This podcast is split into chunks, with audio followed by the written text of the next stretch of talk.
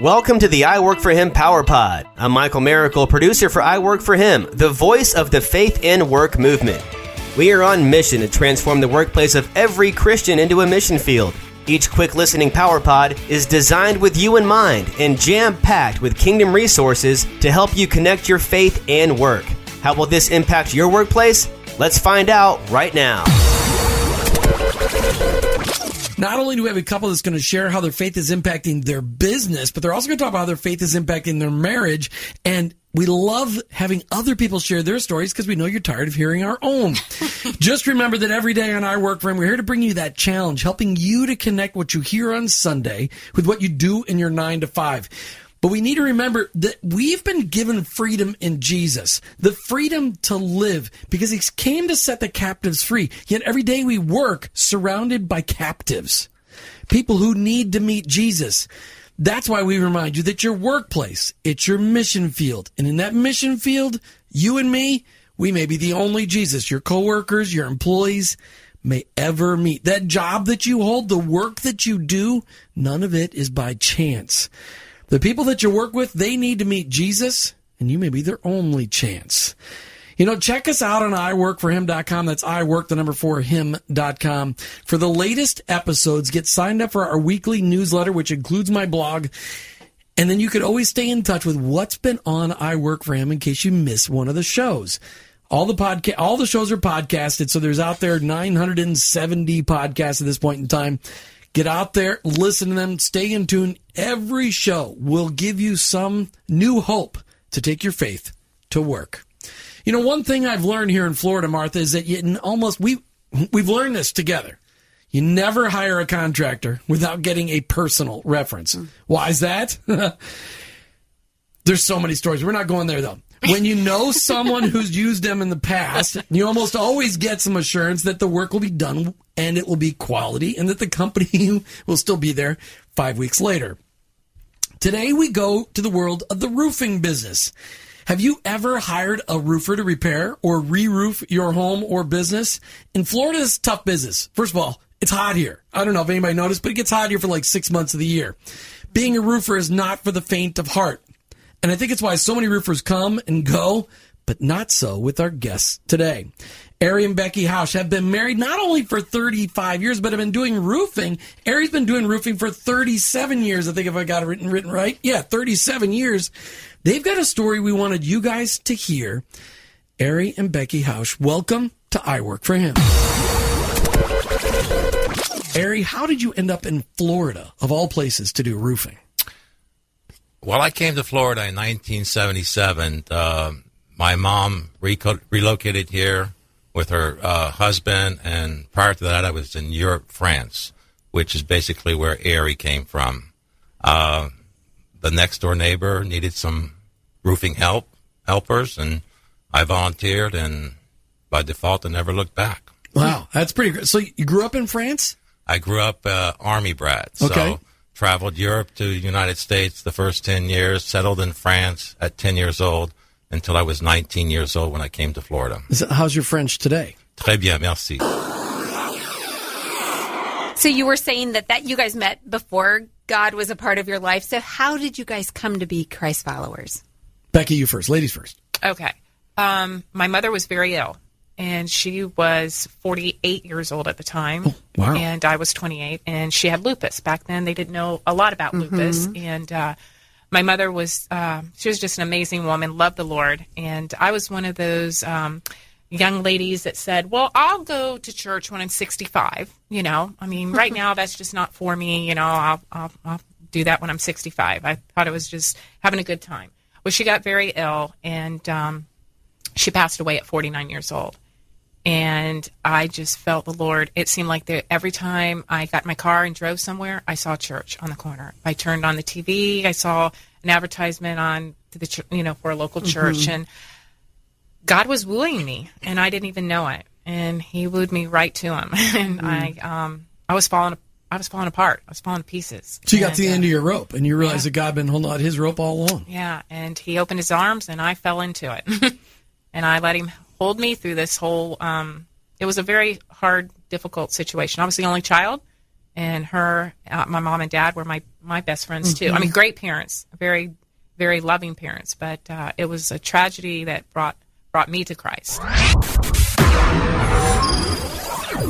The next day was a Saturday. She went out off shopping with the kids, and I was doing lawn work, and I just heard Jesus say to me, just like he did to Paul, you know, why are you persecuting me? You know, your marriage is falling apart. Now you have your wife that's coming and saying same, you know, message.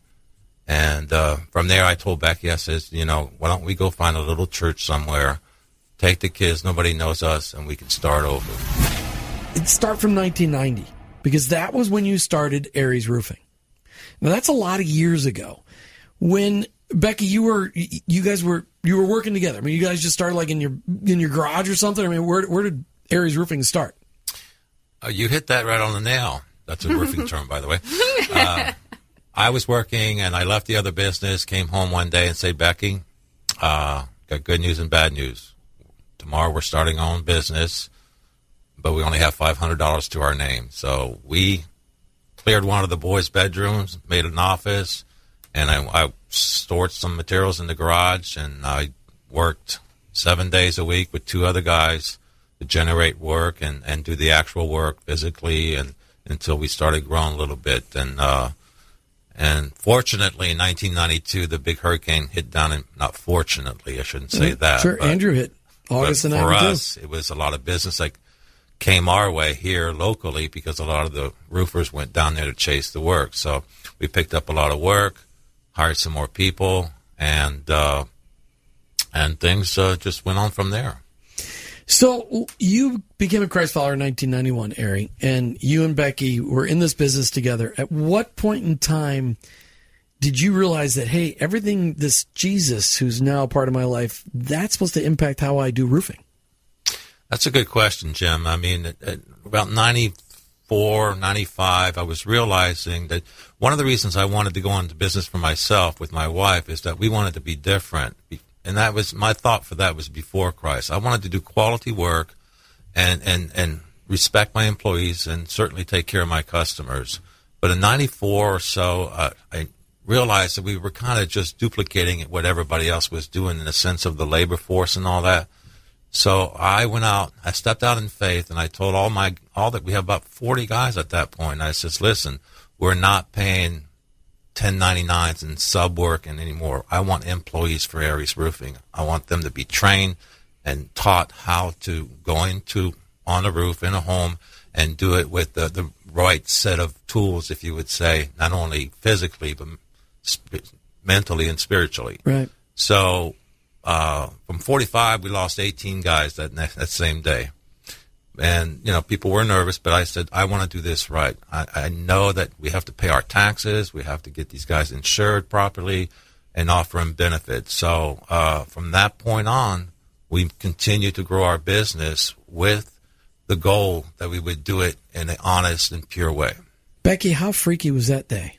very scary because it was like Arry said 18 20 people left and we it was like starting all over again from scratch so it was I mean we really had to be on our knees praying and uh, you know just relying on the Lord to build the company I feel like we let go of the past and God wanted us to take the turn to go for the future.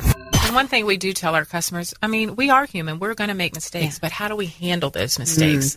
And you know, we are always get a call from one of one of the owners, usually me, you know, just to if they had a bad experience or we've done something that's not right. And you know, just to get that phone call and give them that peace of mind, mm-hmm. we're we're sorry, but we're going to take care of this and we're going to make it right. And it just it just means all the world to them. Mm-hmm. You know, Psalm 91 4 says, He will cover you with his feathers, he will shelter you with his wings. His faithful promises are your armor and protection. Arry, it really sounds like in that story that you just shared, he the Lord said, Enough's enough. You need to clean this up. You need to operate according to the letter of the law.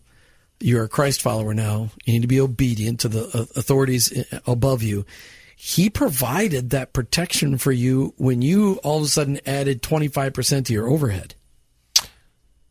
I firmly believe that he was always with us, and that he, when he spoke to me, you know, about getting the company right, that He also offered me that protection, you know, and and I knew that I could do all things through Christ who strengthens me, and and that was my firm belief. That was my my mission field, if you would say, to not only stand out so that we could be, you know, uh, an ambassador for the Lord, but to take care of these employees the way they deserve to be taken care of. You know, to have a future, a career, like Martha just mentioned, in the long run, so we could grow together as a family because we're family owned and operated.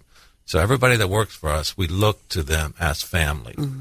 And uh, so all along, and when I look back on everything, you know, there's one thing that I always do. I don't, I don't measure my success by or my vision as to what I, am going to do in the future. I look back every five, ten years and see what we were able to accomplish uh, with the protection of God and with the, you know, the family and with the employees. And it, it, that's how you, you get fulfillment is to look back on things and see. Because a lot of people say, well, I really didn't accomplish much in 20 years. Well, take a moment and look back where you were 20 years and where you are now. And that's how you measure your success. Although we don't do it on a daily basis as we should, but Beck and I have put into practice too, is to, you know, do our devotionals in the morning and then before she leaves to go to work, you know, we get together and we pray. We pray for the business, we pray for the protection, we pray for our employees, and uh, and it just sends to give you direction for the day. You know, Lord, how can I glorify you today? You know, as you protect us, how can we go into the workplace and be at peace that we're doing this to glorify you? And uh, I think that's carried us through many, many years of, of, of hardship or difficult times.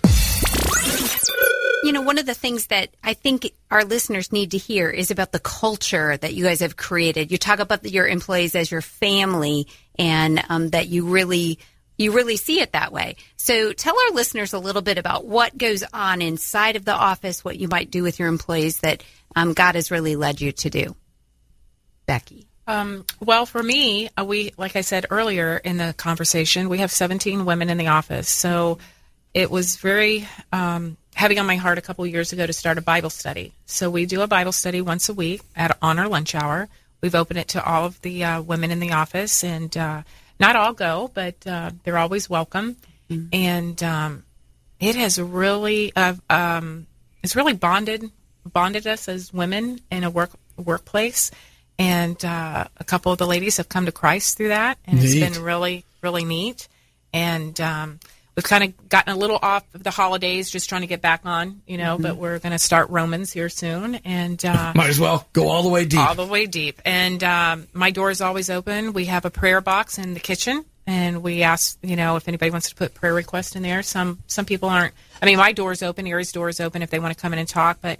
I really minister a lot in the business, you mm-hmm. know. I mean, with marriages and uh, parenting and uh, it's just um, there's a lot of broken people out there, and um, mm-hmm. you know, and I love to share Jesus. So um, that's what that's what I do in the business, you know, along with the bills and oh yeah, that work stuff. The duties right? of being a CFO, sure. But you know th- that is so great that you are able to see that it's a mu- it's a bigger need. It's beyond the paycheck. Exactly. It's what you can do to help their heart, and they probably know it's a very safe place they can go if they really do have a problem. Do they they come Absolutely. into your office and talk with you? Absolutely. I, I it kind of took a turn, and I'm not sure how many years ago, but I feel like this is our mission field. You know, some people are called to Africa. Well, I feel that mm-hmm. Arry's Roofing is Arry and I's um, and our son's mm-hmm. mission field, and um, you know, this is where we uh, work very hard, but we share the um, Jesus to people.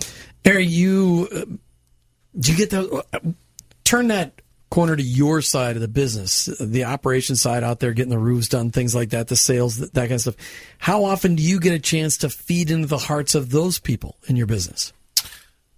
Well, I think it's a daily thing. You know, you have to lead by example. You know, if you lead by example, and the example being the Word of God, uh, your employees and, and sales, whether it be sales field, they're gonna they're gonna know that they're speaking to somebody that's uh, uh, you know that has their best interest uh, at, at, view, you know.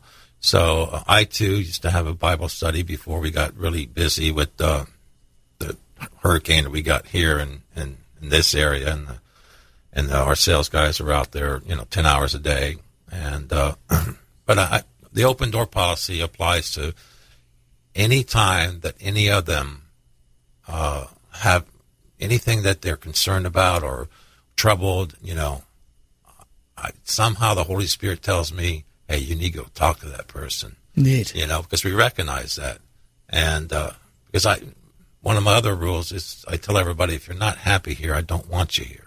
We love you, but we have a business to run, and we can't portray our problems onto our customers and coworkers. So we kind of have to keep that together. How are you teaching your boys? Either one of you can answer this question, but I'll, I'll start with Arry. How are you teaching your boys to live out their faith in their work as they lead, to, to make sure that the leadership they provide in the future, as partners in the business, those boys, is centered on Christ? Well, it, it for Stephen and Matthew was pretty easy because they, they you know starting very young we've taught them you know um, about respect and about you know um, earning trust with the people you encounter Mm-hmm. uh, praying together not only praying together you know when they were young now praying with their wives and doing the same things that Becky did you know when, once we really understood the relationship with Christ. So, and that they, that's why we're so proud of them because it wasn't difficult with So Steve. they, so they get it. They, get it. All right, I, I, we're running out of time, and I want to make sure I ask. You've got a little program that you do called No Roof Left Behind. Tell us about that really quick. The No Roof Left Behind program is where we uh, go out twice a year, and there's a petition or an application online, No Roof Left NoRoofLeftBehind.com. If you have a really hardship uh, and you can't afford a roof, and uh, you know it's associated with some additional hardship, financial or physical or health, that uh, we will come out and we will put on a roof at no cost to you with all the supporters that we have, our manufacturers, our employees come out, volunteer their time, and then we'll spend the day with you and get you restored and put that new roof on for you. You've been listening to the I Work for Him radio show with your host, Jim and Martha Brangenberg. We're Christ followers. Our workplace is our mission field, but ultimately, I, work, for him. Thank you for listening to the I Work for Him Power Pod with your hosts, Jim and Martha Brangenberg. Want more? Hear the full broadcast at iworkforhim.com. Stay connected and receive Power Pack content when you sign up for our blog at iworkforhim.com or follow us on social media at iworkforhim. And finally, if today's message inspired you, please subscribe, rate, and review the show on your favorite podcast platform. Your review helps launch more workplace missionaries across the nation. That's at I Work For Him and online, iworkforhim.com.